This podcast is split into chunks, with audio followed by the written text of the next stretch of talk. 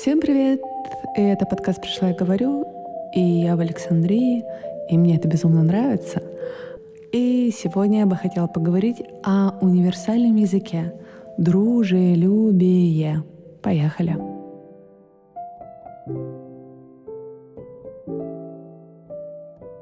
Итак, первые 55-90 дней в Египте вас будут спрашивать «How are you? Where are you from?» На больше вы можете не рассчитывать. С самого начала я для себя точно знала, точно определила, что я не очень хорошо знаю английский язык, я буду стараться искать общий язык с каждым из тех людей, которые мне попадаются на пути. Я допускала мысли, понимала, что будет по-разному, но что настолько будет по-разному. Язык жестов, дружелюбия, открытого сердца, принципиально другой язык. Это язык, который открывает любые двери в самый крутой отель, котором наверняка знают язык английский и не только. Или сердце человека, торгующего овощами рядом с вашим домом. Вчера, когда мы гуляли по рынку, небольшому такому Александрийскому рынку, мне кто-то что-то стал говорить. Я повернула голову, я не знаю, на каком языке говорила эта девушка, но она улыбалась. Это точно был не английский, вряд ли арабский. Я не понимала, какой это был язык, но она, я знала точно, она приглашает меня присесть, и она что-то мне предлагала. Какая у нее была красивая улыбка, сколько было искренней заинтересованности в ее глазах. Я совсем не падкая до всяких уличных предложений, тем более типичных туристических вещей, присела на стул возле этой девушки и сразу поняла, что мне предлагают сделать тату хной. Никогда ничего подобного не делала, но в путешествиях следую принципу «говори «да» чаще, чем «нет». Если не можешь говорить «да» каждый раз. Поэтому мы с ней достаточно быстро нашли макет, и она мне начала наносить это тату. Пока она мне наносила тату, я разглядывала не только ее, но и рядом сидящих с нею компаньонок. Рядом с ней по левую руку сидела девушка очень грустная. У нее не шло сегодня дело. Возможно, она в жизни дружелюбный человек. Возможно, это был просто не ее день. Может быть, у нее проблемы с ее бойфрендом. Может быть, еще что-то. Я не знаю. Но в этот конкретный момент я сделала большое наблюдение. Я шла совершенно с другой задачей. Я откликнулась на улыбку этого человека, этой девушки, которая мне в итоге делала тату хной. То есть я уверена в том, что у нее сегодня день был очень бойкой торговли тату, потому что возле нее, мимо нее невозможно пройти. Она буквально как магнит.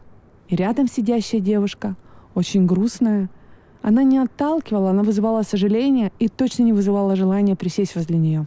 Еще одно большое наблюдение, которое я сделала у этих людей, была такая не компаньонка, слегка строгая, которая регулировала наши отношения, финансовые в том числе. И когда в конце я рассчитывалась, я громко расхохоталась. Но я громко расхохоталась от всей этой ситуации, о том, как легко меня посадили на этот стул, о том, как я ухожу теперь с этой татухой, которая будет сохнуть еще час. Это было настолько классно и настолько незабываемо. Я это буду помнить очень долго этот контакт с этой девушкой. Но так как у нас была проблема в языковом барьере, эта женщина, их босс, я видела, как она на меня в секунду разозлилась. А, ей показалось, возможно, что я хохочу над ними, над тем, что они сидят на улице, над тем, что как будто бы они всего лишь наносят тату, хотя они на самом деле для меня в этот момент были королевами татуировок, вип и я себя чувствовала VIP. Поэтому для того, чтобы смягчить ситуацию, я же не знаю их языка, вообще не понимаю, на каком языке они говорят, я еще раз улыбнулась и, протягивая деньги, заглянула ей в глаза, давая понять, дорогая, тебя это не касается. Мое сердце просто настолько счастливо, что я не могу не рассказать тебе сейчас, я не могу тебе рассказать о том, как я счастлива, но я поэтому хохочу. Мне слишком здесь хорошо в этом моменте.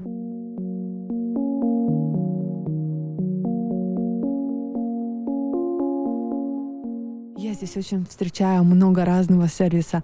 Сегодня в ресторане был такой внимательный официант, который каждую секунду подстерегал наши вилочки, ложечки, нашу тарелочку, но при этом это не было навязчиво. Он находился в большом, в тесном контакте с нашим голодом, с нашим желанием поесть. Это был официант, работающий в маленьком местном кафе, популярном, но местном кафе. Его, в его услугах нуждается любой пятизвездочный отель. Настолько он был крут. Я к тому, что можно сколько угодно стонать, что ты живешь в Рязани, в Рязанской области, что я привязалась. Ну давайте. В городе М, в котором есть большие проблемы с трудоустройством, но даже там можно улыбаться и привлекать к себе внимание своим внутренним дружелюбием и быть успе- успешным в своем бизнесе, в своем деле, в своем тату-салоне, в своем маленьком ресторане, в своем в своей библиотеке. Либо быть агрессивно настроенным, грустным, нудным, не желающим брать ответственность за свою жизнь и таким образом не привлекать внимание покупателей. Всему свое время. Грусть тоже должна быть в жизни. Я отдаю себе в этом отчет. Но я просто бесконечно счастлива тем, какую я девушку вчера встретила, тем, с каким официантом я сегодня имела контакт. И хочу вам сказать, на каком бы континенте мира не были вы, даже если нет ни малейшего представления, как вы будете изъясняться, язык жестов, язык дружелюбия и открытого сердца работает везде одинаково. Вы друг друга непременно поймете. Это был подкаст «Пришла я говорю» из Александрии. Я не знаю, где мы встретимся в следующий раз и когда я запишу следующий подкаст, но я думаю, что это будет для меня по-прежнему интересный опыт. Всем пока.